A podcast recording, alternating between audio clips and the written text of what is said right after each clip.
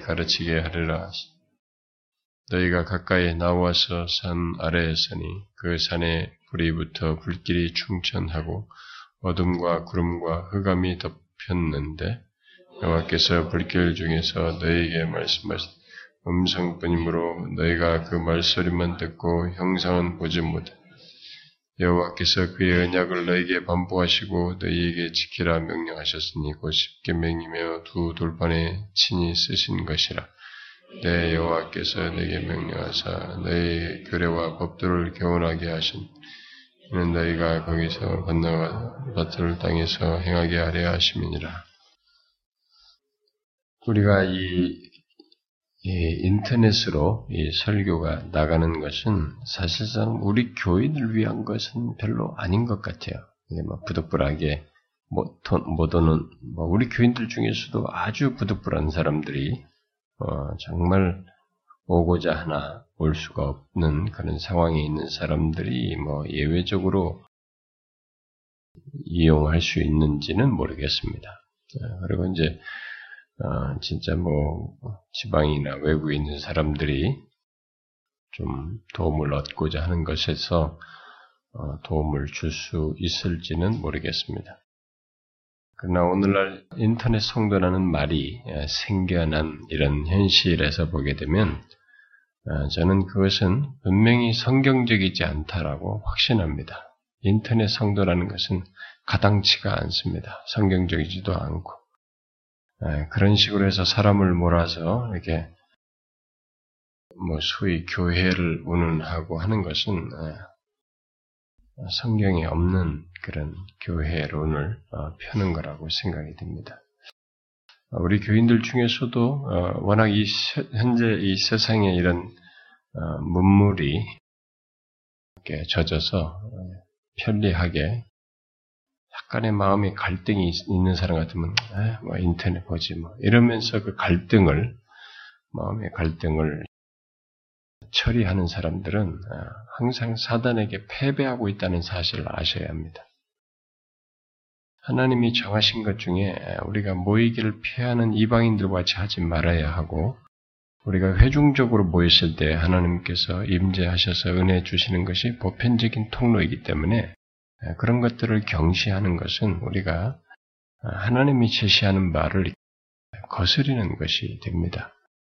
어, 저는 세월이 아무리 흘러가고 이 세상이 뭐 인터넷 아니라 그 더그 그 이상의 세대가 온다 할지라도 어, 저는 그런 것을 그 지나치게 의존하여서 회중적으로 하나님이 주시는 이제 그 정하여서 주시는 이런 길들을 이렇게 깊이 하는 것은 아, 인간의 본성을 쫓아서 행하는 것이지 거룩한 소욕을 쫓아서 하는 거라고는 생각지 않습니다.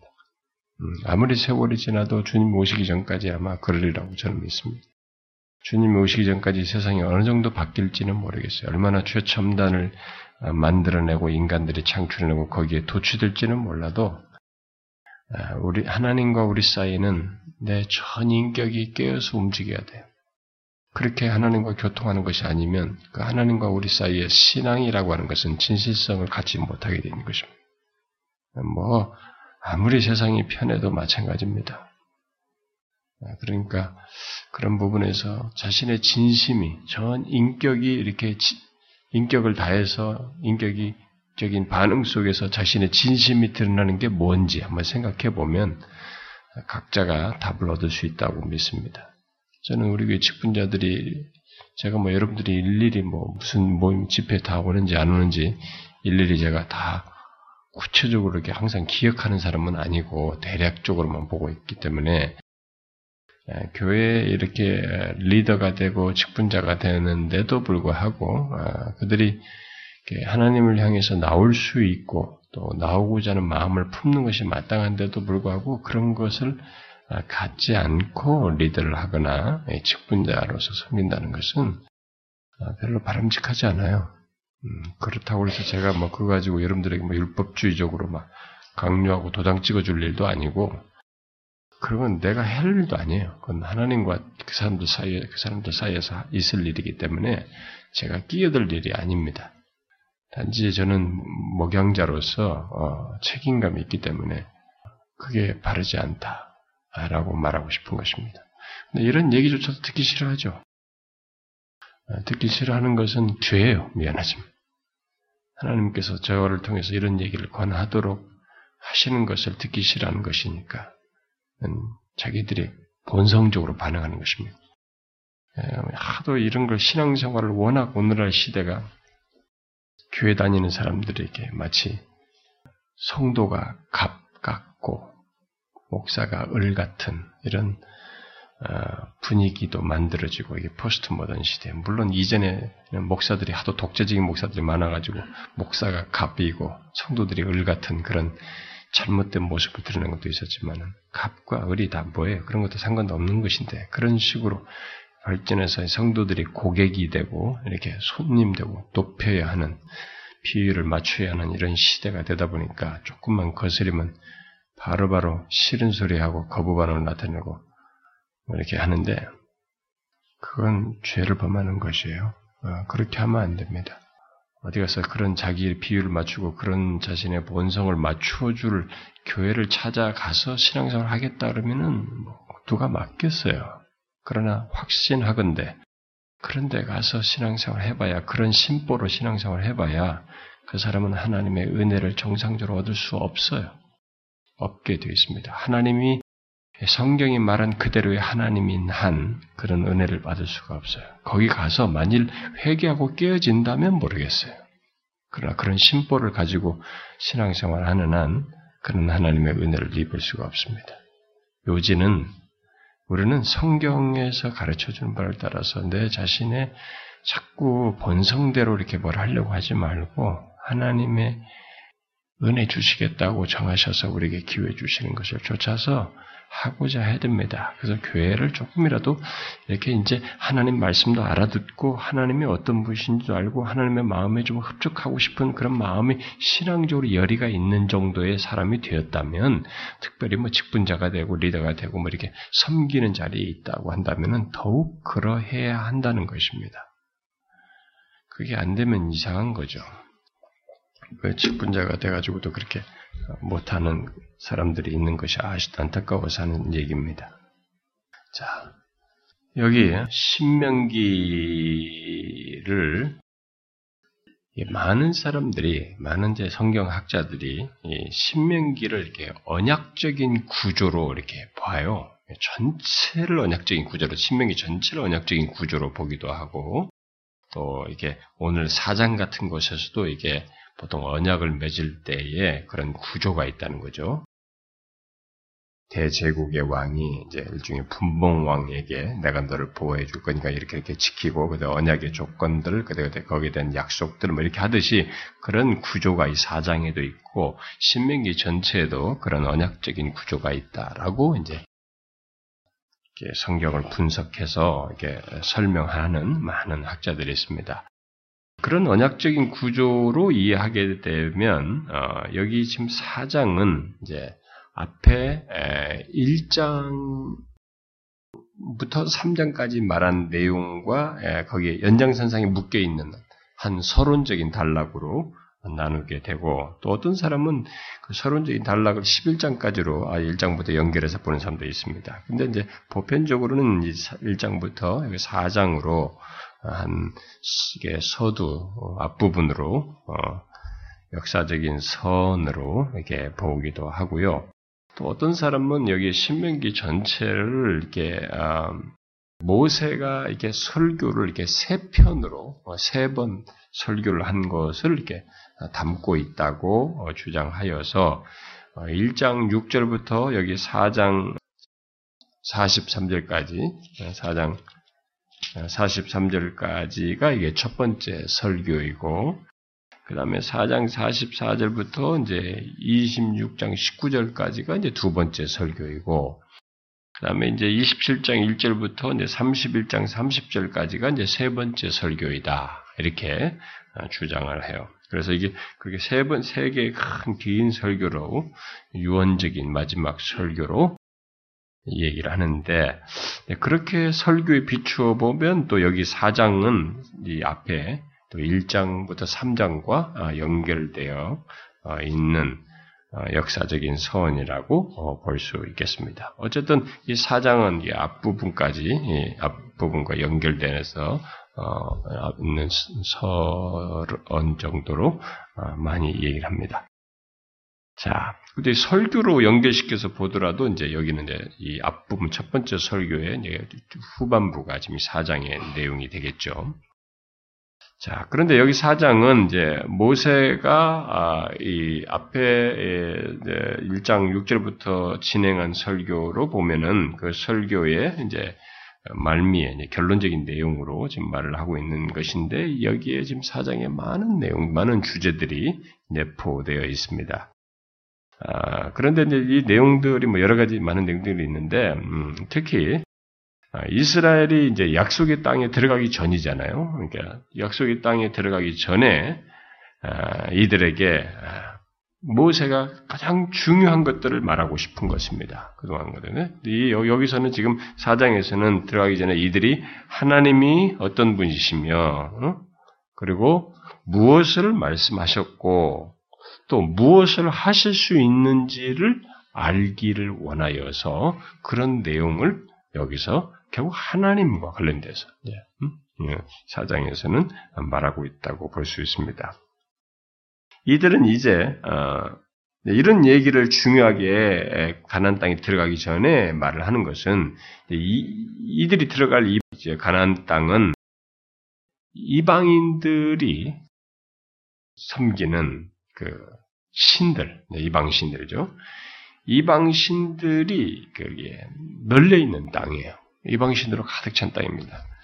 바로 그 땅에 들어가서 이들이 그 하나님이 이 세상에 유일하신 하나님이시라는 것을 알고 어, 그 모든 그런 우상들 널린 그런 것들을 이제 유혹을 받지 않으면서 모든 난관과 또 거기서 처하게 되는 이제 직면하게 되는 많은 위험들 그리고 유혹에서 어, 살아남는 길이 무엇인가라고 했을 때 모세는 바로 그런 유혹이 있는 그 땅에 들어가서도 바로 이 유일하신 하나님을 알고 그를 바라보는 것이다 라고 파악하고 그렇게 믿고 이들에게 말하는 것입니다. 그럴 필요를 느낀 것입니다. 이 가난이라고 하는 땅에 들어가서 이들이 음? 그 많은 그 땅에서 부딪혀야 할 난관과 위험을 위험을 넘어서서 거기서 살아남을 수 있는 길이 무엇일까?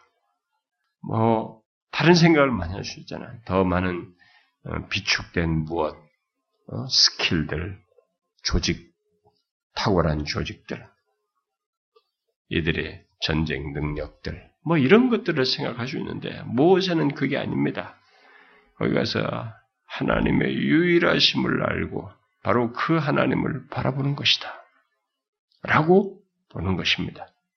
모세의 지난 80년의 인생 속에서 특별히 지난 이 부르심 받고 나서부터의 특별히 40년이라는 이 지난 이 광야를 이끌어왔던 40년의 세월 속에서 이 모세는 명확하게 본 것이죠. 광야라는 그 척박한 땅에서도 자신들이 살아남을 수 있는 길은 하나님을 바라보는 것이다. 라고 본 것입니다. 그것을 이들에게 가난 땅에 들어가기 전에 말해주고자 했던 것입니다. 볼 수 있는 신들이 넘쳐나는 가난 땅이에요. 이것이 그러니까 쉬울 것 같지만 모세는 명확히 여기서 지금 밝히면서 신명기에서 이제 그런 것들을 다 염두에 두고 이제 우상과 하나님을 대비해서 이제 그런 얘기를 자주 꺼내는데 가난 땅에 들어가면 이들은 볼 수 있는 신들 이게 형상화된 이게 무슨 신 무슨 이게 볼 수 있는 볼 수 있는 신들이 넘쳐나는 곳입니다. 그런데 모세는 바로 그 볼 수 있는 신들이 넘쳐나는 그곳에서 보이지 않는 하나님을 믿음으로 보고 그를 의지하며 나아가는 것이 바로 그들이 살 길이고 그것이 이들에게 들어가기 전에 필요하다고 여겨서서 그 하나님이 어떤 분이시냐, 그 유일하신 하나님, 그리고 그분이 무엇을 말씀하셨느냐, 그리고 그분이 무엇을 하실 수 있는가라고 하는 것을 이들에게 말해주는 것이죠. 이런 이런 모세의 메시지는 우리에게도 똑같이 중요하게 필요로 한 것입니다. 우리 앞에 펼쳐지는 인생의 미래를 향해서 나아가는 우리들에게 있어서도 똑같이 중대한 것이죠. 우리는 미래를 생각할 때 이것이 있어야 되고 저것이 있어야 하고 많이 생각하지만 진짜 하나님이 어떤 분이신을 안다면 40년 동안 광야 생활에서 보고 경험했고 확실하게 본 자라면 그리고 성경에 계시된 하나님을 안다면 이 하나님이 어떤 분이신 유일하신 하나님을 바라보는 것이 우리가 미래에서 살 수 있는 길이다 라고 하는 대답을 갖게 되겠죠. 되어야 하겠죠.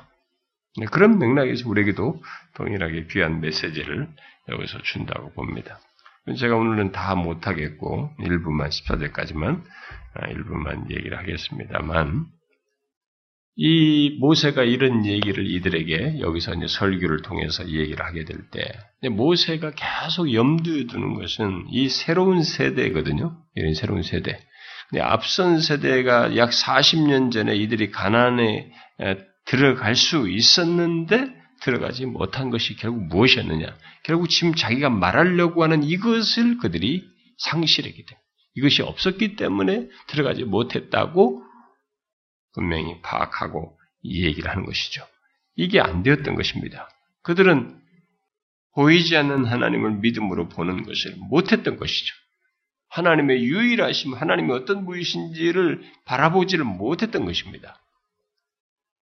그들은 거인들은 봤어요.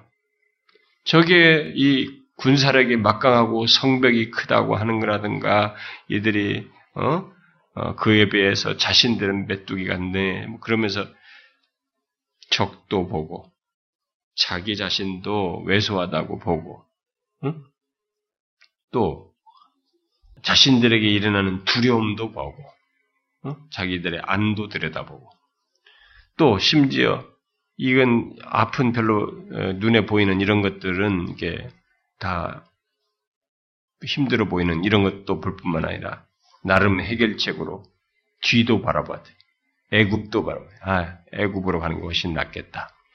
애굽으로 돌아간 것까지 봤습니다. 이렇게 앞, 뒤, 좌우에 심지어 자기 내면까지 보이는 현실에는 이렇게 예리하게 봤어요. 하나도 빠뜨리지 않고 모든 걸 잘 보고 그랬습니다.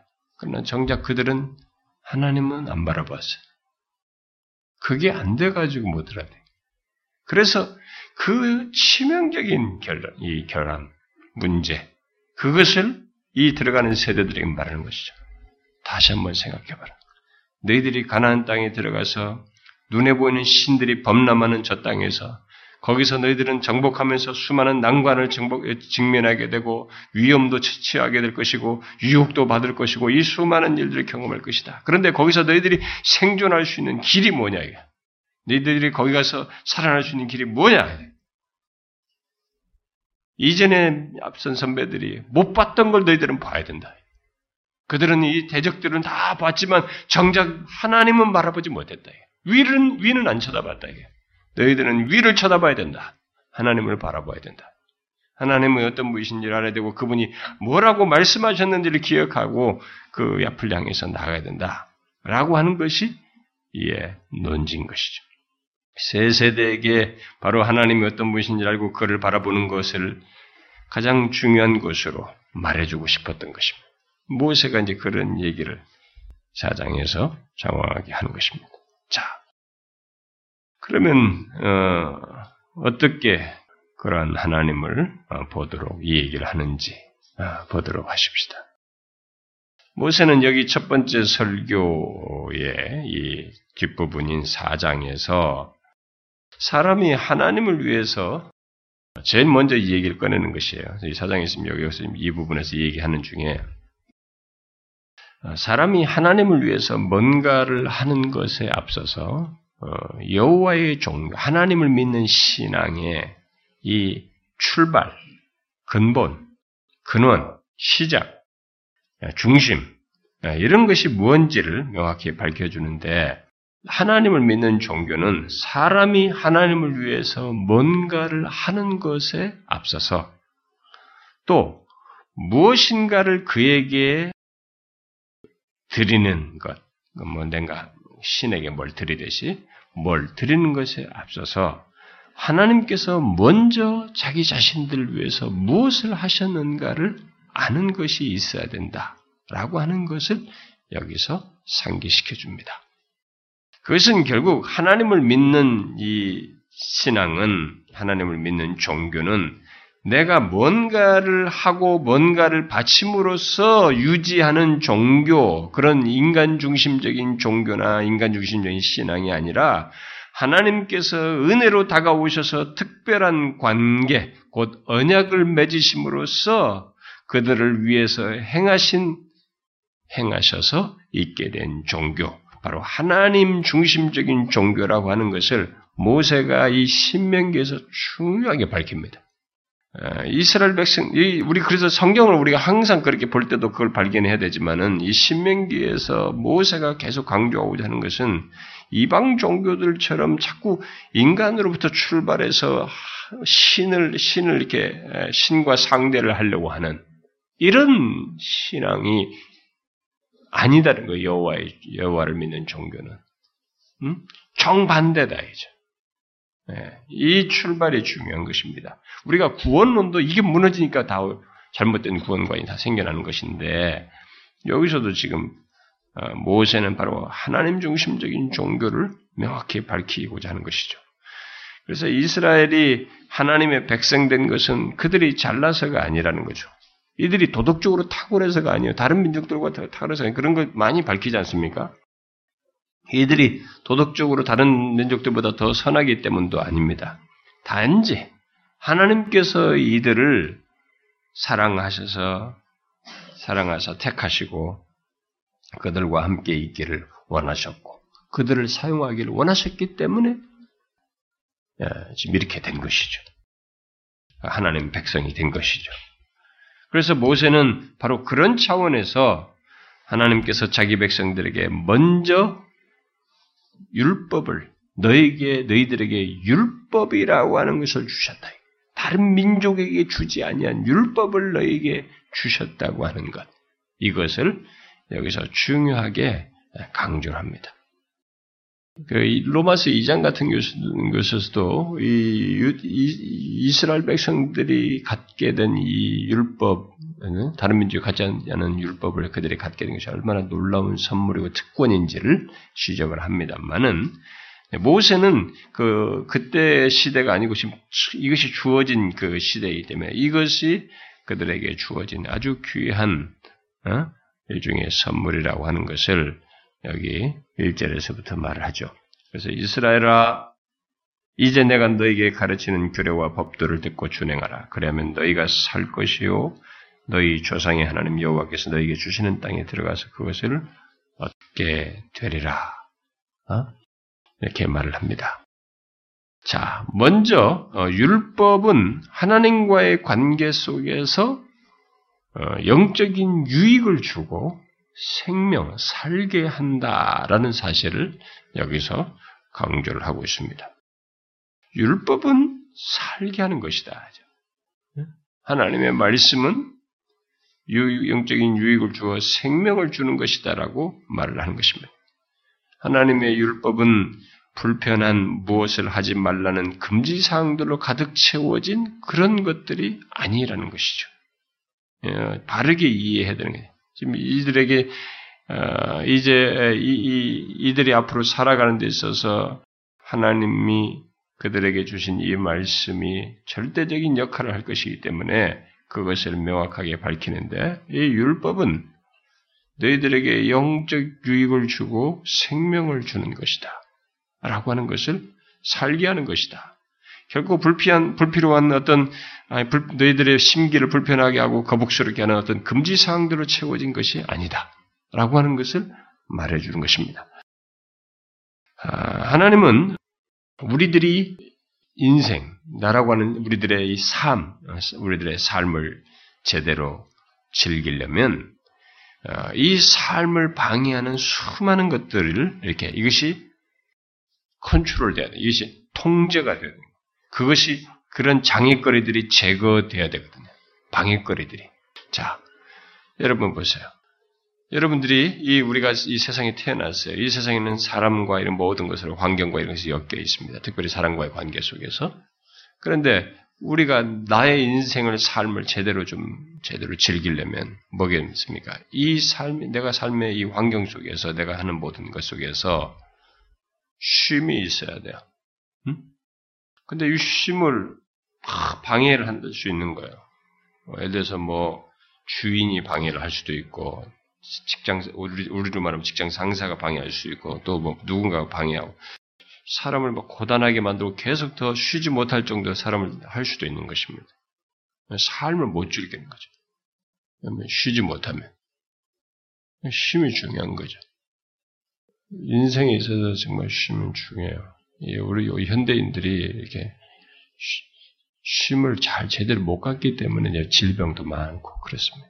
많고 그런데 예수를 안 믿는 사람들은 쉼이라고 하는 것을 그냥 틈나면 가서 그냥 술 먹고 어? 예, 이렇게 실내 문화에서 뭐 하는 것으로 생각해 게임이나 하고 우리나라는 이 여가 문화가 발달된 나라가 아니잖아요. 그러니까 어린 아이서부터 맨날 이거나 바라보는 지하철 타면 다 이거 바라보는 컴퓨터 실내에서 하는 거예요. 좀 자연을 이렇게 나가고 좀 그래야 되는데 우리는 좀 그게 안 되잖아요.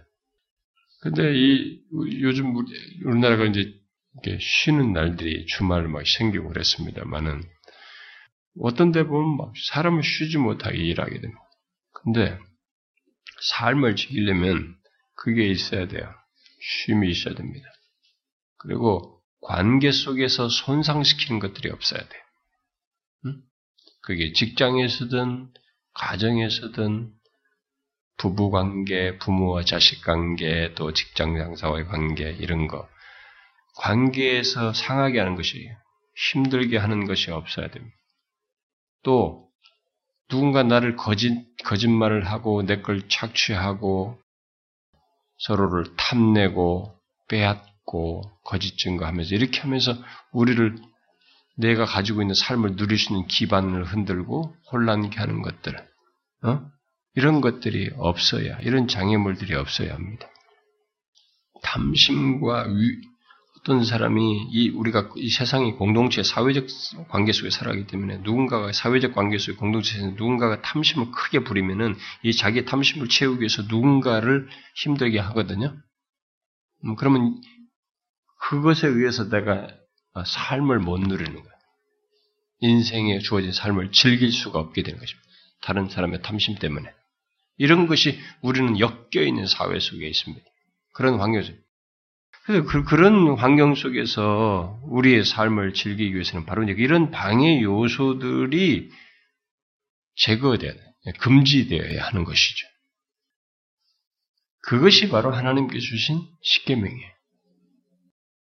안식일을 지킬 것이고 부모 관계, 살인하지 말고, 도적질하지 말고, 서로의 부부의 사는 사람들과 관계 속에서 사람을 뺏지 말고, 가늠하지 말고, 어? 거짓 증거하지 말고, 탐내지 말고, 이렇게 삶을 즐기도록 제대로 우리 삶을 누릴 수 있도록 하기 위해서 그런 사항들을 말한 것입니다. 단순 금지 사항이 아니에요.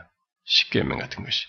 그런데 그 십계명조차도 하나님께서 단순하게 어떤 계명으로서 지켜야 할 무거운 짐이나 어떤 금지사항으로 그렇게 어, 시작한 열거한 것이 아니고 십계명의 시작이 어떻게 시작돼요? 십계명의 시작이 우리가 옛날에 복음으로 성경 읽다 해서도 십계명 보고 그랬지만은 십계명이 어떻게 시작됩니까? 어떻게 시작됩니까? 음, 그렇죠. 그 여러분 뒤에 바로 십계명이 나와요. 5장에. 그 5장이 나오는데 5장 6절에도 보면은 음, 나오죠. 음, 먼저 십계명을 할 때 이 얘기가 나온단 말이에요. 읽어 봐 6장 시작. 나는 너를 애굽 땅 종되었던 집에서 인도하여 낸 내 하나님 여호와라. 이런 이 십계명조차도 뭘로 시작하냐면 하나님께서 그들을 위해서 하신 것으로 시작해. 어, 애굽 땅 종되었던 너희들을 구원하였다. 그렇게 생명을 주었고 계속 삶을 생명을 누릴 수 있도록 그렇게 하셨다는 거죠. 그래서 그걸 누리도록 하기 위해서 너희들의 방해 요소들이 이렇게 사회 속에서 금지되어야 하기 때문에 이러는 것을 하지 말라고 이 얘기를 하는 것이거든요. 예, 하나님은 이제 그런 맥락에서 많은 말씀들을 지금 하신 거예요. 사장 1절에서 너희들에게 가르치는 교례와 법도를 듣고 준행하라. 이것은 결국 너희들이 삶을 바르게 누리도록 하기 위해서 그렇게 하라고 하는 것이에요. 지금. 그 이런 것들을 어떻게 접근하느냐.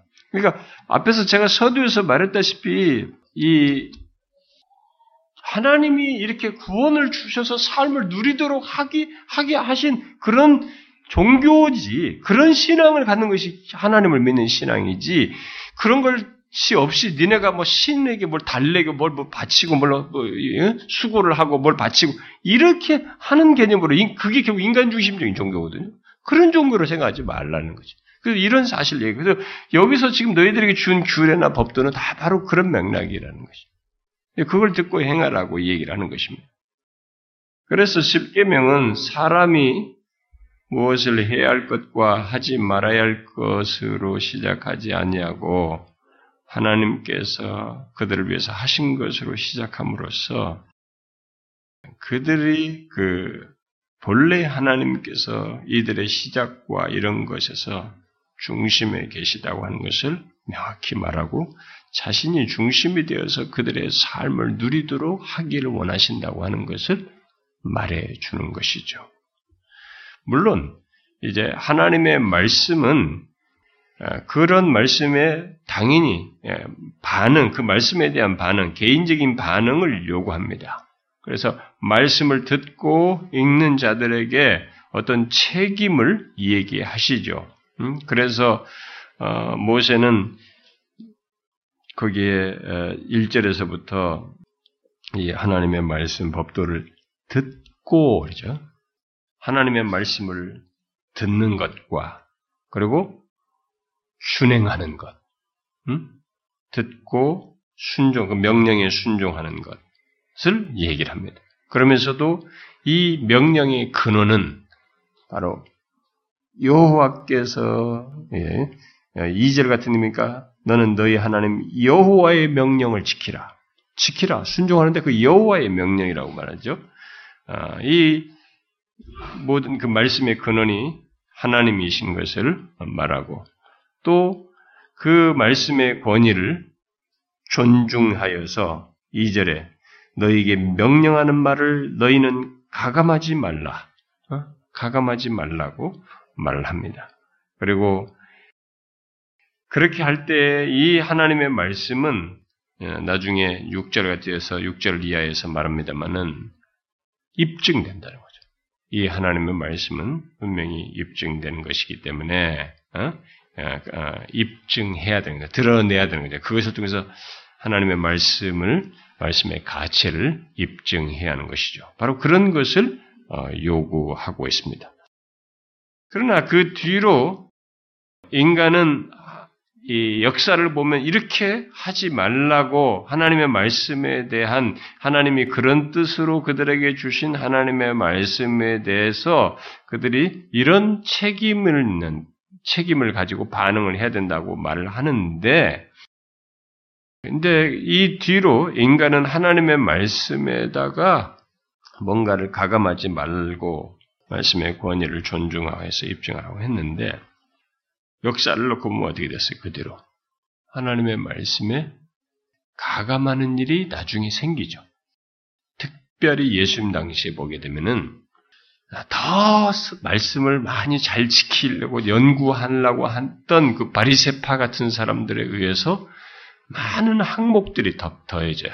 뭐 안식일 지키는 데 뭐는 뭔가 이게 규례들이 막 덧, 덧붙여지죠. 그래서 거기에 하나님의 말씀에다 뭔가를 더하는 일이 있게 되고 또 어, 사두개파 같은 사람들은 뭐 부활도 믿지도 않았고 천사 같은 것도 믿지도 않고 영 같은 것도 믿지도 않고 막 이랬단 말이에요. 그러니까 성경에서 그런 걸 또 빼버렸어요. 응? 빼게 되죠. 초대교회도 거짓 교사들이 있어가지고 성경에다가 뭔가를 자꾸 덧붙였단 말이에요. 구원에 대해서도 얘기하면서도 뭔가 더 구원을 얘기하려면 이런 것이 있어야도 덧붙였고 거짓 교사들이 또그 어, 은혜를 얘기하면서 은혜를 제한하는 어, 그런 일들을 했고 그리고 또 나중에 뒤에서는 사람들이 이제 성경에서 예수님의 이런 성, 기적적인 거라든가 어, 뭐 동정녀 탄생이라든가 뭐 육체적인 부활이라든가 뭐 이런 것들 또 재림 뭐 이런 것들을 못 믿는다고 여기서 그런 걸 빼기도 하는 것이 있게 되고 역사 속에서 이런 것이 계속 있게 됐죠. 이렇게 이 이런 사실을 하나님이 처음 의도한 이런 것, 의도해서 이렇게 말씀하고 있는 이런 것이 뒤에서 사람들에게 왜곡되고 실제로 이 말씀대로 지키기는커녕 가감하는 일이 있게 됐죠. 근데 지금은 어떻습니까? 지금은.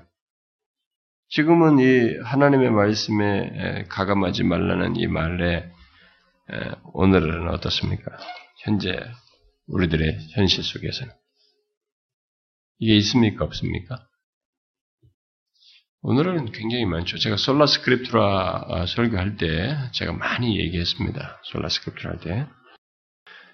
오늘날 이렇게 일단 드러난 것으로는 이게 정통 이런 교단, 교회 말고, 교회 아닌 이런 데서 또 보면은, 뭐, 어, 정통이라고도 요즘 복음주의 교회 안에서도 다 많이 그런 경우니까 무슨 직통파, 계시를 받는 사람들이 많이 생겼고, 신사도 운동하는 사람들에 의해서도 아, 그런 새로운 계시를 오늘하는 사람들, 아, 그런 사람도 많이 생겼고, 그 다음에 이제 성경을 가지고 다양하게 오용하고 왜곡시키는 뭐 이런 이단들은 두말할 것 없고 그런 교회들도 많이 생겨요.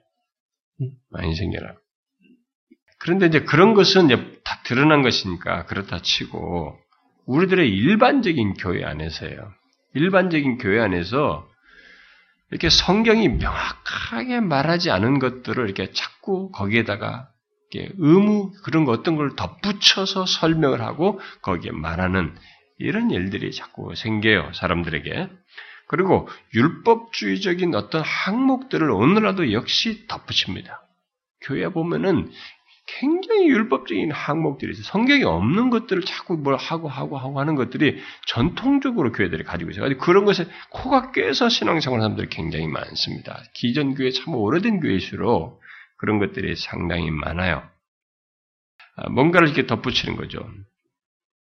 그런데 더 심각한 것은 모세가 여기서 지금 문맥 속에서 말한 것과도 관련된 것인데 더 보편적으로 우리가 이제 염두에 될 건 뭐냐면은 행실로 하나님의 말씀을 빼고 무시하는 것이에요. 행실로 하나님의 말씀을 빼고 무시한다는 건 뭐겠어요? 음? 모세가 여기서 지금 예를 들어서 말을 하고 있습니다. 음? 뭐예요? 봐도 이 4절에서 말한 것처럼 4절이 아니라 3절이죠. 음. 하나님의 말씀에서 어, 더하거나 빼는 것, 뭐 조작하는 것을 금하면서 모세가 지금 여기에 과거에 하나님의 말씀을 무시했던 사람들을 한 예를 넣고 있어요. 바로 뭡니까? 바알볼 사건입니다. 응? 아, 이들의 발볼 사건에서 이스라엘 백성들이 어떻게 됐어요? 이 여기서 우상 숭배를 하고 그 우상 숭배하면 거기에 이제 창, 성녀들이 있단 말이에요. 이들과 음란한 관계들을 갖고 막 이렇게 했단 말이에요. 그러니까 하나님의 말씀을 무시했어요. 그러니까 이들이 이론적으로 하나님의 말씀을 빼거나 더한 것이 아니었어요. 그런데 행실로 그들은 하나님의 말씀을 무시했어요. 행실로 하나님의 말씀을 무시함으로써 뺀 것입니다. 모세는 그것을 예를 들어서 말하면서 그리해서 심판을 받아서 그들이 죽게 되었다. 라고 하면서 그렇게 죽은 자들과 여기 지금 사절에서 너희를 얘기합니다. 오직 너희 하나님 여호와께 붙어 떠나지 않은 너희는 얘기하면서 이들과 지금 대조해서 어? 여호와께부터 떠나지 않음으로써 지금 자신의 설교를 듣고 그 경고의 귀를 기울이는 지금 새 세대의 이 사람들 남아 있는 이 사람들을 의도적으로 대비해서 말을 하고 있습니다. 결국 생명과 이 죽음 그렇게 해서 죽은 사람과 지금 너희들이 붙어 여호와께 지금 살아남은 이들 사이에서 생명과 죽음이 결국 뭐예요? 하나님의 말씀에 대한 반응과 관련되어 있다는 것을 상기시키고 있습니다. 그것도 말씀을 따라서 실제적으로 이론상으로도 뭘 가감하지 않지만 행실로 가감하지 않는 이것과 관련되어 있다는 것을 여기서 상기시키고 있습니다. 이런 문제는 생명과 죽음이 하나님의 말씀과 연관되어 있다고 하는 하나님의 말씀을 듣고 반응한 것과 연관되어 있다고 하는 것은 신명기에서 줄기차게 나오는 내용이에요. 주기까지 지난번에 한번 읽었지 않습니까? 생명과 음, 죽음, 화와 복을 너희 앞에 두노니 이러면서 그 구절을 읽었잖아요. 이것이 신명기에서 아주 중요한 주제입니다. 지금 모세는 그 얘기하는 거예요. 우리는 이 사실을 잊지 말아야 됩니다. 하나님의 말씀과 관련되어 있다. 지금 너희 두 대비되는 이 그룹이 바로 하나님의 말씀과 관련되어 있다는 것입니다. 그런데 이 하나님의 말씀은 이제 너희들에게도 그렇고 동시에 이제 6절 이하에서도 보는 것처럼 이웃에게도 영향을 끼친다는 사실을 어, 얘기를 하고 있습니다. 너희는 지켜 행하라. 이것이 여러 민족 앞에서 너희의 지혜요 너희의 지식이라. 아, 이 하나님의 말씀을 가지고 지켜 행하는 것이 여러 민족 앞에서 너희의 지혜요 너희의 지식이라.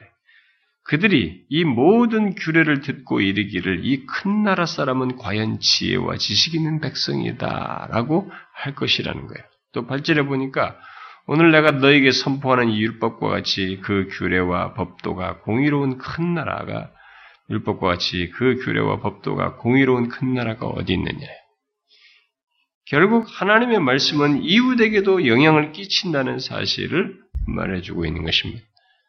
하나님의 말씀은 권위와 능력을 지닌 영적인 실제예요. 하나님의 말씀은 그렇게 전혀 이 이방 나라에 그걸 가지고 있지 않은 이웃 나라에게까지도 어떤 영적인 실제를 드러내는 특성을 가지고 있습니다. 그래서 믿지 않는 자들도 이게 실제를 말한 것처럼 보고 이 얘기를 하는 거죠. 반응하는 거죠. 어? 우리 하나님 여호와께서 우리가 그에게 기도할 때마다 우리에게 가까이 하심과 같이 그 신이 가까이 하면 얻은 나라가 어디 있느냐. 이것을 안다는 거죠. 이것을. 하나님의 말씀을 지켜 행하는 이스라엘을 통해서 우리를 통해서도 그렇지만 또 하나님 말씀 자체를 통해서 이웃에게 하나님의 이름을 알리게 하는 이런 특성이 하나님의 말씀에 있다라는 것입니다. 그러니 이 그 모세가 여기서 지금 들어가서 이들이 살아야 할 이들에게 있어서 신명기에서 얼마나 하나님의 말씀을 강조하는지 몰라요.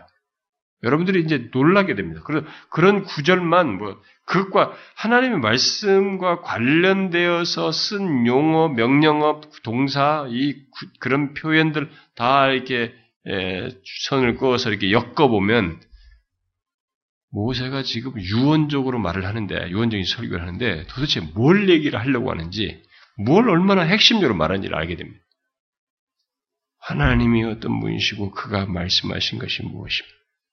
그가 자신이 말씀하신 것에 따라서 행하시는 분이신 걸 얘기하면서 여기에 너희들의 온 마음을 시선을 두어야 된다는 것을 얘기해요. 이게 너희들의 생명과 죽음, 화와 복을 결정한다. 이렇게 얘기하는 것입니다. 그래서 모세는 이스라엘 백성들에게 하나님의 말씀, 율법을 거기 10절에서 얘기하죠. 응? 10절에서 너는 스스로 삼가며 개인적으로 모두가 다. 예? 예, 각 개인이 하나님의 말씀을 이렇게 받아들이고, 그 다음에 또 자녀들, 예? 가족들에게까지도 이것을 알게 하라고, 예? 내 아들들에게도 알게 하라고, 심지어 내 손자애들까지 이것을 알게 하라고, 다음 세대까지 알게 하라고 말을 하고 있습니다. 그래서 신명기는 나중에 이 하나님의 말씀을 얘기하면서 이런 말씀과 관련해서 그들의 생과 사가에 관련되어 있다 보니까 자녀 세대, 가족 안에서의 자녀 교육, 다음 세대까지 교육하고 가족 안에서 가르치는 문제를 신명기에서 아주 중요하게 말합니다. 그래서 쉐마라고 하는 것이 여기서 나오요. 신명기도 나오지 않습니까? 자녀 교육에 대한 거죠. 손자까지 가르쳐 줄 만큼 중요하다는 것입니다. 근데 이렇게 모세는 이제 광야 40년 지나면서 이게 중대한 교훈을 얻었단 말이에요. 그러니까 막 자기가 이제 늙어서 못 들어가. 너는 한 번만 기도했는데도 하나님 안 된다 그러더니 못 들어가는 마당에 자기들이 자기가 해줄 수 있는 모든 내용의 핵심을 지금 여기서 설교를 하는데 그 내용이 이거예요. 그러니까 이런 긴박성이 있는 메시지를 이들은 지금 듣고 들어가서 행해야 되는 것입니다. 아, 이게 정말 이게 절대적으로 중요하구나. 내가 하나님 백성인 한 우리에게 이게 중요하고 심지어 손자에게까지도 말해야 할 만큼 손자의 살고 죽는 문제가 이 하나님을 바라보는 것이 중요한 것이구나. 큰 성업이냐, 환경이 어떠느냐, 뭐가 되느냐 이게 아니라 하나님을 바라보는 것이 중요하구나. 라고 하는 것을 가르쳐. 이게 문제는 이제 우리예요. 우리들은 이제 그런 인식을 가지고 있느냐. 그렇게 그 정도의 깨달음을 가지고 있고 그런 신앙을 가지고 자기 자식과 뭐 손자에게까지 그렇게 가르치는가, 우리들은. 응? 여기서는 그렇게 하라고 좀 말을 하는데, 우리는 그러한가라는 거예요. 어떻습니까? 우리는 그렇게 합니까? 아, 자식 문제는 제일 어려운 문제잖아요. 어, 설교하는 사람부터 시작해서 모두가 선지자도 그렇고 성경에 보면 선지자들도 자식 문제가 제일 어렵잖아요. 누가 자식 문제에서 자신감 있게 얘기해. 자식 없을 때 자신감 있게 실컷 얘기할 수 있습니다.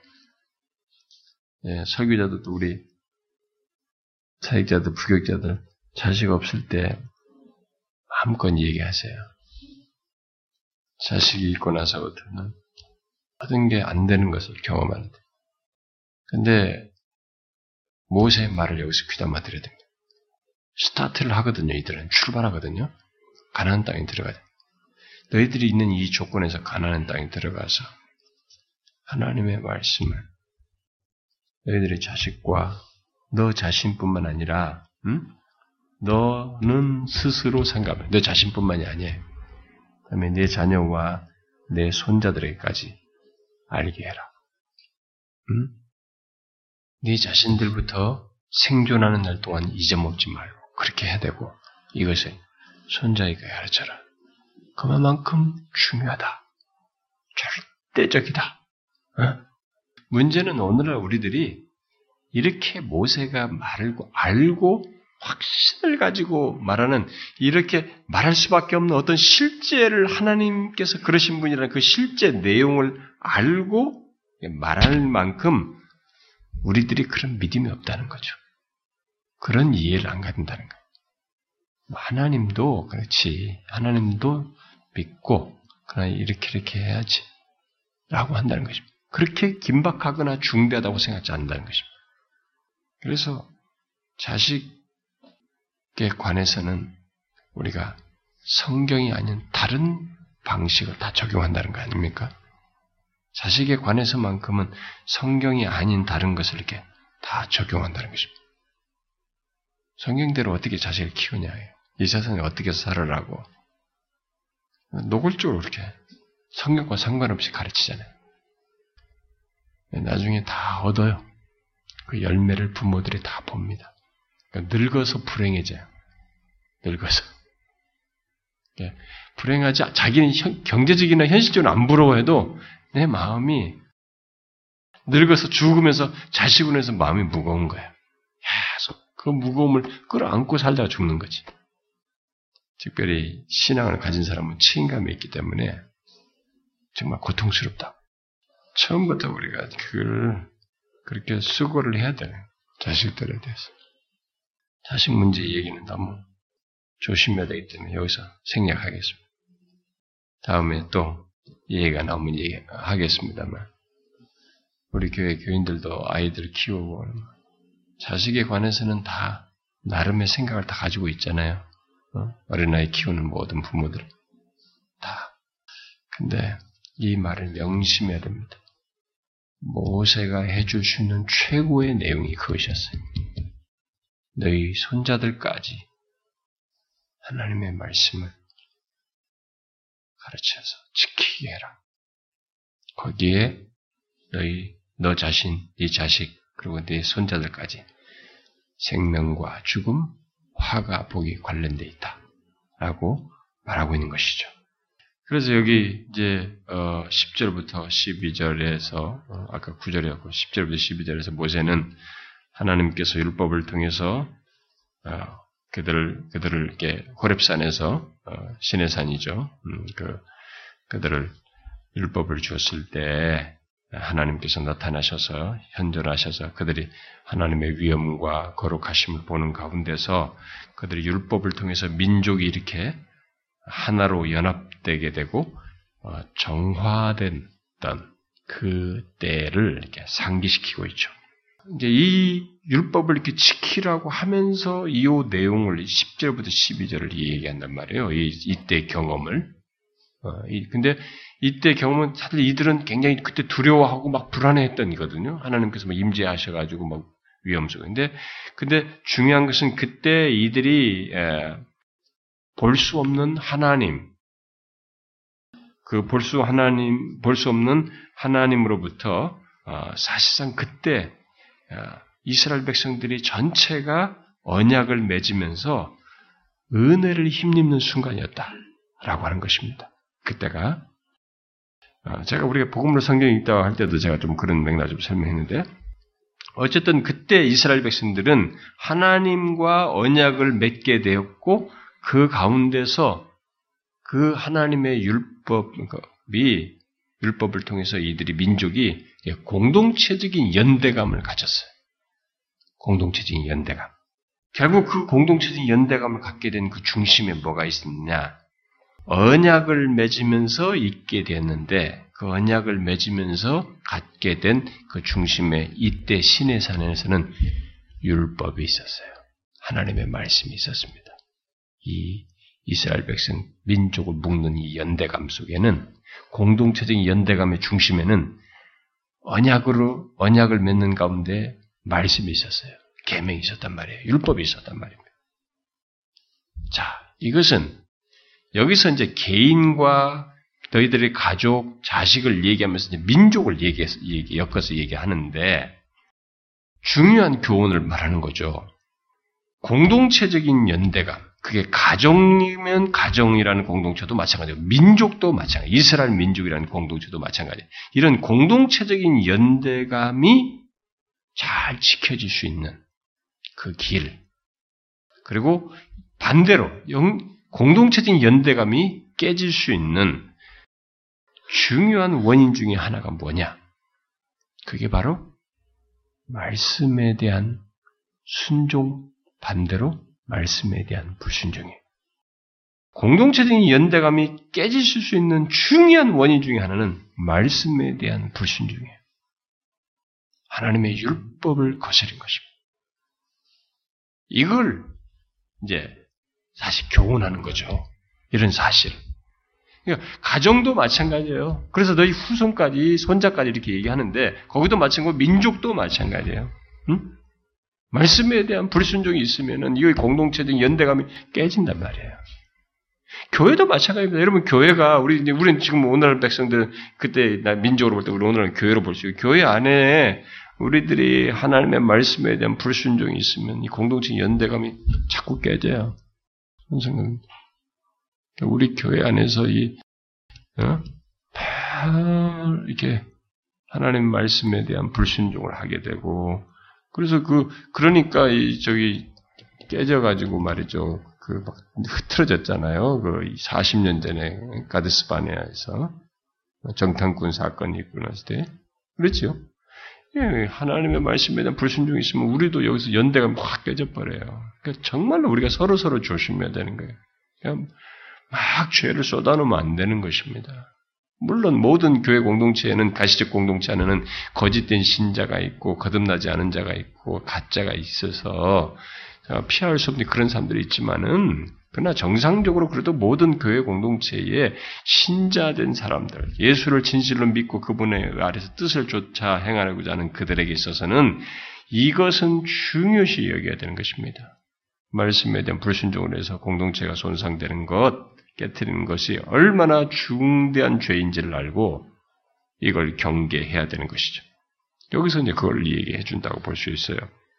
그래서 바알볼 사건도 이제 그런 연대감을 깨뜨리는 것이었고 실제로 이제 뒤에 이스라엘 백성들이 가난 땅에 들어가가지고 이스라엘 북이스라엘이 예, 북이스라엘 역사나 남방 유다 같은 역사를 보게 되면 이들이 하나님의 말씀을 무시하고 우상 숭배를 하니까 어떻게 돼요?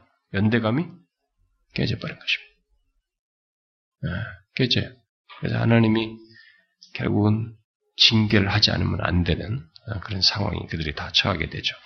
자, 하나님께서 주신 이 계명, 특별히 이제 십계명 같은 게 뒤에도 나옵니다만 이 십계명은 앞에서 말한 대로 하나님께서 이스라엘을 구원하신 분으로서 주신 것이죠. 그래서 그들이 삶을 제대로 누리도록 하기 위해서 주신 것이다라고 제가 얘기했습니다. 그러므로 가난에 이들이 들어가서 그들이 생명을 누리고 싶다면 살게 할 것이다라고 하는데 생명을 누리고 싶다면 이들은 하나님의 말씀을 그 땅에서 지켜 행해야 하는 것이죠. 듣고 지켜 행해야 하는 것입니다. 그들에게 주시는 땅, 곧 그 기업의 땅 가나안은 가나안에서 생명을 누릴 수 있는 길은 바로 그것이야. 다른 것 아닙니다. 하나님의 백성들의 삶의 정형은 하나님의 말씀으로 사는 것이에요. 그게 삶의 정형이에요. 나중에 뒤에 가서 우리가 8장에 가서도 그런 얘기 나오지만은 계속 그 얘기를 하는 것이죠. 하나님의 말씀을 따라 살 때 하나님 백성들은 삶을 누리고 하나님이 주신 기업을 풍성하게 누릴 수 있어요. 그러나 이것이 안 되게 되면 하나님이 주신 삶을 그 기업의 풍성함을 못 누려요. 하나님의 말씀을 지켜 행하지 않게 될 때, 그 말씀을 쫓아 살지 않을 때, 그들에게 준 땅, 그 기업이, 나중에 뒤에 가서도 우리가 선지서나 저 역사서 보게 되면, 이 땅이 그들의 그런 모습으로 말미암아 불순종하고 죄를 범하고 우상 숭배하는 것으로 말미암아 이 땅이 더럽혀져요. 그래서 이들이 들어가 기업의 땅에 들어가서 사는 것과 이 땅의 관계는 굉장히 중요한 문제예요. 그래서 여기서 뭐 땅에 대한 얘기가 좀 나오는 제가 뭐, 뭐 이, 시간에 다루지 않고 나중에 한번 다루도록 하겠습니다. 굉장히 중요한 것입니다. 그러니까 에, 하나님께서 어, 말씀을 쫓아 행하고 순종하여 사는 가운데서 이 주신 기업은 이들에게 참 복의 밑거름이 돼요. 어, 그 기업을 풍성히 있는 것이 됩니다. 그러나 그것이 그렇지 않게 될 때는 이 땅이 더럽혀져서 땅이 그들을 토해내는 격이 돼버리는 것이죠. 그래서 나중에 예레미야서나 순서 보게 되면 땅이 너희들을 토해내는 것으로 그래서 바벨론으로 포로 잡혀가는 것으로 설명하는 것이 기업이 기업이 안 됩니다. 못 누려요. 우리는 그것을 잘 생각해야 됩니다. 하나님은 지금 여기서 이스라엘 백성 너희 들어가서 삶을 누리게 하기 위해서 계명 얘기, 말씀 얘기하고 율법 얘기하는 것입니다. 잘 누리도록 하기 위해서. 스타트가 하나님으로부터 시작됐어요. 종살이에서 건져내서 구원해가지고 생명을 주시고 삶을 누리게 하셔. 너희들이 앞으로 가서도 삶을 잘 누리는 얘기를 꺼내시고 있는 것입니다. 근데 이게 어떤 어떤 관계 속에 있었냐면 하나님이 주시는 것이고 하나님이 주신 기업이고 하나님께서 다 준비해서 주신 기업이에요. 그렇기 때문에 거기서 하나님과 함께해요. 그래서 모세가 말하고 싶은 것은 다른 것이 아닙니다. 하나님의 유일하심을 봐야 된다. 항상 그분을 봐야 된다는 거예요. 그분의 말씀이 생명이다는 것을 알아야 돼요. 하나님의 백성은 그의 말씀으로 사는 것을 알아야 된다는 거예요. 응? 그걸 알아야 된다. 그것을 후손 대대로 가르쳐야 된다. 하나님의 말씀을 그래서 가르쳐라. 그래서 앞에 4절에서 말하자면 너희가 지금 그 케이스인데 너희 하나님 여호와께 붙어 떠나지 않는 너희가 오늘까지 다 생존하지 않았느냐 이게. 이것을 거기 가서도 잊지 말고 이렇게 했던 경험이 거기 가서도 있어야 된다는 거예요. 결국 예, 신명기는요 칼빈이라는 사람이 디테일하게 강론한 아주 중요시 여겼던 내용. 그러니까 여기에 우리가 사람들이 율법이라고 우습게 하거든요. 율법을 성경에 보면 율법에 대한 부정적인 나오잖아요. 제가 나중에 이제 그런 걸 좀 언급하지 않을 수가 없겠는데 율법이라는 것이 자꾸 나오는데 율법을 통해서 구원받는 문제에 있어서는 율법은 부정적이에요. 그러나 성경은 하나님의 백성된 상태에서의 율법은 반드시 긍정적으로 보면서 따라야 할 내용이에요. 좋은 도구예요. 선생이에요. 좋은, 예, 우리에게 유용한 것입니다. 어? 십계명도 그렇고. 그러니까 이렇게 구원적 개념으로서의 율법은 의미가 없어요. 우리에게 예수 그리스도 때문에. 그런데 신자가 된 사람에게서 율법은 중요한 의미를 갖는 것입니다. 그러니까 그런 차원에서 지금 이 얘기를 하자는 것이에요. 신명기에서 이런 그런 맥락에서 볼 때 우리에게 주는 메시지는 그 원리는 똑같은 것이거든요. 하나님을 바라거든 미래를 볼 때. 너희 미래를 말하고 싶거든 하나님의 말씀을 거기에 관련돼 있다는 것을 알고 봐라. 그 말씀을 쫓아라. 그러면 살 것이다. 그러면 너희가 살 것이다. 그 기업을 누릴 수 있다. 십계명도 다 삶을 누리기 위해서 막아 죽는 거다. 금지시키는 거지. 뺏지 못하게 하고 그걸 보존시키기 위한 것이거든. 그렇게 할 수 있기 위해서 하라. 이런 맥락에서 미래를 보시고 아 우리가 자꾸 앞에 좌우 뒤에 막 이런 문제만 심지어 내 내면 막 이거 문제 이런 것은 막 너무 잘 본단 말이에요. 막 나는 뭐 어떻고도 내 내면이 어떻고도 이렇게 하면서 자기 현실에 막 불평하고 힘든 이건 잘 보면서 위는 안 본단 말이에요.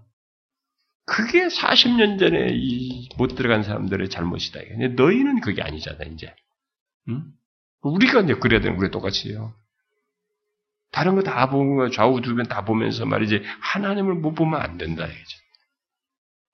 이렇게 우리가 말하고 지금 듣고 있습니다만 이것을 실제로 현실에서 이렇게 지키는 문제는 정말로 다른 문제입니다. 이 자리에서 저와 저도 말하고 여러분도 듣고 있습니다만 이 듣는 바를 실행하는 것은 전혀 다른 문제예요. 그건 직접 삶의 그 경험에서 보면은, 아, 내가 그 자리에 있었다면 어땠을까? 난 그 선동되는 열 사람의 그 부정적인 말에 나도 뒤따르지 않았을까? 어? 생각해 볼 수 있는 얘기거든요. 그만큼 우리가 위를 바라본다는 것이 눈에 좌우 뒤에 내 내면 보고 우리 불행한 걸막 말하는 것은 쉽단 말입니다. 근데 그 상황에서 위를 바라본다는 것이 하나님을 바라본다는 것이 하나님의 유일하심을 믿고 말이지 그분의 말씀을 쫓아서 그 믿고 나간다는 게 이게 전혀 다른 문제거든요. 근데 모세는 명확해요. 너희들이 40년 동안 봤지. 그게 살 길이다. 유일하게 살 길이다. 이걸 후손 대대까지 말해줘서 이 지혜로운 길을 가라. 이방 사람들까지 너희들 보고 뭐 너희의 지혜요 너희의 지식이라고 말할 것인데 바로 그것이다. 저는 지금도 많은 사람들이 저한테 우리 집 얘기할 때 계속 좌우 뒤를 보고 자기 내면 보고 자기 불행스러운 거 보고 막 그것만 보는 거야. 그걸 보면서 막 쏟아넣는 거야. 그러니까 뭐 말해도 소용이 없어요. 하나님을 보십시오. 뭐 뻔한 답 얘기한다고 도움이 안 돼. 목사님 뻔한 얘기한다. 뻔한 얘기가 아니에요. 그러니까 뭐 더 이상 할 말이 없어요, 이제는. 그러면 제일 인기 있는 것이 심리학적인 접근을 해주는 것이거든요. 아, 마음을 이루면서 막 심리 판 그게 이제 사람들에게 더 실제적이고 나를 진짜로 이해해 주는 것으로 얘기하는데 그것은 속임이에요, 미안하지. 근본적인 해결책이 아닙니다. 모세가 그걸 몰랐겠어요? 응? 그런 거 못했겠네 말이에요. 120살이에요, 지금. 살아오면서 지금 빼자리게 자기 인생 말년에 빼자리게 느낀 것이에요. 응? 성령의 감동에서 전하는 얘기거든. 근데 우리 교인들도 안 돼요. 자꾸 목사님 똑같은 뻔한 얘기라고. 제가 할 수 있는 게 뭐겠어요? 도움, 도울 수 없는. 저는 돕는 자로 사는 게 세웠는데 제가 돕지를 못하니까. 그 사람 믿는 대로 가야지. 자기가 그렇게 말하는 바대로 경험을 해야지. 하나님의 말씀이 안 먹히면 성경대로 보면요. 그러면 경험으로 말하겠다라고 하는 것이 하나님이에요. 그러면 경험을 가지고 마지막 이것의 여부 가부를 가지고 하나님의 존재 증명을 할 것이고 내가 하나님 여호와인 줄을 알게 할 것이다. 이게 하나님의 논지거든요. 그러면 경험은 자기가 어떤 그렇게 거 그렇게 믿고 행한 것에 대한 경험을 하는 것밖에 없다는 얘기가 되거든요. 그건 어리석은 것입니다, 여러분. 그래서 정 자신이 없으면 우리는 입을 닫아야 돼요. 어, 시편 기자처럼 입을 입술을 재갈을 물기 위해서 입에 재갈을 물기 위해서라도 죄를 범치 말아야 됩니다. 그러지 말고 자신이 없으면 재갈을 물기 위해서라도 죄라도 더 더하지 말아야지. 그러나 할 수만 있다면 여기서 말은 이 길을 가야 되는 거죠. 응? 하나님을 보라 하죠. 어떤 사람이 저한테 전화 왔어요, 오늘. 아, 시간이 없었는데 막 어디 전화가 와가지고. 자기가 너무 힘들대. 응? 제 설교를 많이 듣고, 예. 제 테이프도 많이 듣고, 몇 번씩 듣고, 실론도 막 한 설교당 몇 번씩 듣고, 자기가 현실이 너무 힘들다는 거예요. 그렇게 하나님을 신뢰하고 싶은데 신뢰가 잘 안 된다는 거예요. 그러니까 계속 해도 해도 안 되는 것 같은 게 너무 힘들다. 안 된다는 거. 어떻게 하면 좋게? 그 사람은 방법을 모르는 게 아니거든. 제가 그랬어요. 당신이 가지고 있는 기대치, 이러고 싶으면 좋겠다고 하는 생각들, 원함들, 이 모든 것을 그게 하나도 당신 뜻대로 안 돼도 하나님은 여전히 당신 앞에 있고 여전히 하나님으로 계시다고 하는 것을 믿어야 합니다. 이제는 신앙으로 하셔야지. 지금 책을 몇 권 읽고 뭐고 지식을 가지고 많이 쌓아놓은 지식이 왜 현실이 안 되느냐고 자꾸 퀘스천하면 안 됩니다. 그 알게 된 사실, 성경의 진리를 가지고 그 하나님을 그대로 믿어야 됩니다. 이 신앙의 여정에는 다른 길이 없어요. 제가 그렇게 말해줬어요. 자꾸 사람들이 쉬운 길을 택하려고 합니다. 여러분, 성경이 하나님 그대로 힘들어도 하나님은 여전히 하나님이시거든요. 그 제가 그래서 기복적인 그 이거 이거 이거 이루어지지 않으면 안 되는 것 같은 기복적인 그 틀이 깨져야 된다고 제가 그랬어요. 그 사람한테. 당신이 그게 좀 있으면 그 깨져야 된다. 여러분 다 안 돼도 여러분들이 원하는 거 다 안 돼도 하나님은 여전히 하나님이셔요. 그 하나님을 끝까지 볼 수 있어야 됩니다. 그게 안 되면 안 됩니다, 여러분. 여러분과 저의 기분과 여러분의 환경에 의해서 하나님을 좌우되는 분으로 생각하면 안 됩니다. 또 좌우해서도 안 됩니다. 그렇게 예수 믿으면 안 됩니다.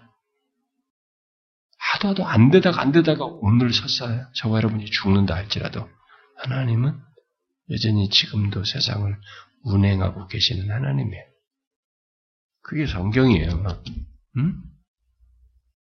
그게 하박국이 깨닫고 모든 사람들이 깨닫던 선자들이 깨달았던 그 하나님이라고요. 우리는 거기에 이르러야 됩니다. 그 모세는 그걸 너무 명확하게 알거든요. 그러니까 자손 후세까지 다 말해라. 어? 그래서 얘기하는 겁니다. 손자들에게까지 말하라. 저와 여러분이 그러면 좋겠습니다. 기도합시다. 하나님 아버지 감사합니다. 하나님께서 저희들에게 은혜로 대해 주시고 여전히 말씀해 주시고 그 말씀을 통해서 하나님 앞에 어떠해야 하는지를 다시 보게 해 주시고 우리가 믿는 하나님이 어떤 분이신지를 상기시켜서 우리에게 가장 중요한 것이 무엇인지를 알게 해주셔서 감사합니다. 수시로 읽고 쉽게 읽는 우리들에게 주께서 말씀해 주신 것을 기억하여 하나님이 어떤 상황에서든지 유일하신 하나님을 바라보며 의지하며 나아가는 저희들 되게 하여 주옵소서. 하나님, 지금 이 나라의 모든 정황이 복잡하고 아, 혼돈스럽습니다. 주님 이런 주변 상황의 문 그저 쉬운 해결책보다 주께서 이런 상황 속에서 우리에게 주시는 말씀이 무엇인지를 우리가 청종하게 해주시고 이 나라가 너무 타락해 있사오니 주여 이 나라를 용서해 주시고 우리들의 음란하고 부정하고 여러 가지 많은 죄악이 있고 교만한 이 나라입니다. 주님 이 나라를 용서해 주십시오. 참 교회들부터가 너무 교만합니다. 우리가 너무 쉽게 죄를 지으며 너무 세상화되어 있습니다. 주여 교회들을 용서해 주시옵소서. 먼저 믿은 우리들을 주의 종들부터 용서해 주십시오. 우리가 먼저 믿은 자들이 진실치 못함을 용서해 주시옵소서. 다시 우리가 하나님 앞에 회개하여 돌이켜 은혜를 구하는 중에 주께서 다시 불쌍히 여겨주시고 다시 한번 기회를 주시기를 구합니다. 주님, 이런 상황 속에서도 주님은 뜻을 가지고 이 모든 것을 주도하시는 줄 믿습니다. 속히 이북을 하나님께서 주장하셔서 자유의 땅이 되게 하여 주시고 하나님 그래서 이 나라가 통일되어서 세계 열방을 위하여 뭔가 쓰임 받는 나라 되게 하여 주시옵소서. 주님 몸된 교회를 이 시대에 이렇게 두셨사오니 우리가 어떤 면에서 하나님의 뜻을 행하고 주님을 기쁘시게 하고 하나님의 주의 원하시는 일을 행할 수 있는지 하나님 우리는 너무 미미합니다만은 주님 원하시옵거든 우리를 사용해 주시옵소서. 우리들이 하나님의 말씀을 바르게 알고 지켜 행하고 그것을 증거하는 가운데서 진리를 전하는 가운데서 이 시대를 향하여 쓸모가 있는 공동체가 되게 해 주시고 죽어가는 영혼들 복음이 가라여서 헤매는 수많은 영혼들에게 복음을 참된 복음, 그 복된 복음을 온전히 전하여 저들을 죽게 인도함으로써 참된 신자가 되도록 이끄임으로써 우리가 쓰임 받게 하여 주시옵소서. 하나님 5월 셋째 주에 우리가 복음 잔치에 하나님의 영혼들을 인도하려고 합니다. 주여 우리들을 사용하셔서 우리들에게 영혼들을 붙여주시고 그래서 이들을 하나님 앞에 이끄는 중에 저들이 마음을 여시고 구원하시는 하나님 저들에게 다가가셔서 생명 주시는 하나님을 보게 하여 주시옵소서. 오 주여 우리 공동체 안에 여러 같이 하나님의 어려움을 겪는 영혼들이 많습니다. 하나님의 육체적으로 질병 가운데 하나님의 고통하는 영혼들이 있습니다. 주님 저들을 어루만져 주시옵소서. 주께서 고쳐 주시옵소서. 감당할 힘을 주옵소서. 또 감당할 믿음을 허락하여 주시옵소서. 하나님의 정신적으로 영적으로 고라여 주의 은혜를 구하는 자들을 하나님께서 채워 주시고 충만케 하시오며 현실과 하나님의 장래일로 하나님 고민하며 구하는 기도를 들으셔서 저들의 키를 열어주시기를 구합니다. 자녀들의 회심을 구하는 저들의 기도를 들으셔서 자녀들을 회심시켜 주시고 자녀들의 영적인 상태, 저들의 인성을 바르게 하여 주시고 특별히 또 몸된 교회 안의 회심을 위하여 구하는 영혼들이 많습니다. 하나님 교회를 나온 지 얼마 되지 않은 영혼들이 있습니다. 주여 저들의 심령을 어루만져 주시옵소서. 예수 그리스도가 자신들의 구원주인 것을 믿게 하여 주시옵소서. 이 시간도 계속적으로 기도할 때 저들의 기도를 들으시고 하나님의 저들의 삶에 개입하셔서 은혜 허락하여 주시옵소서. 예수 그리스도의 이름으로 기도하옵나이다. 아멘.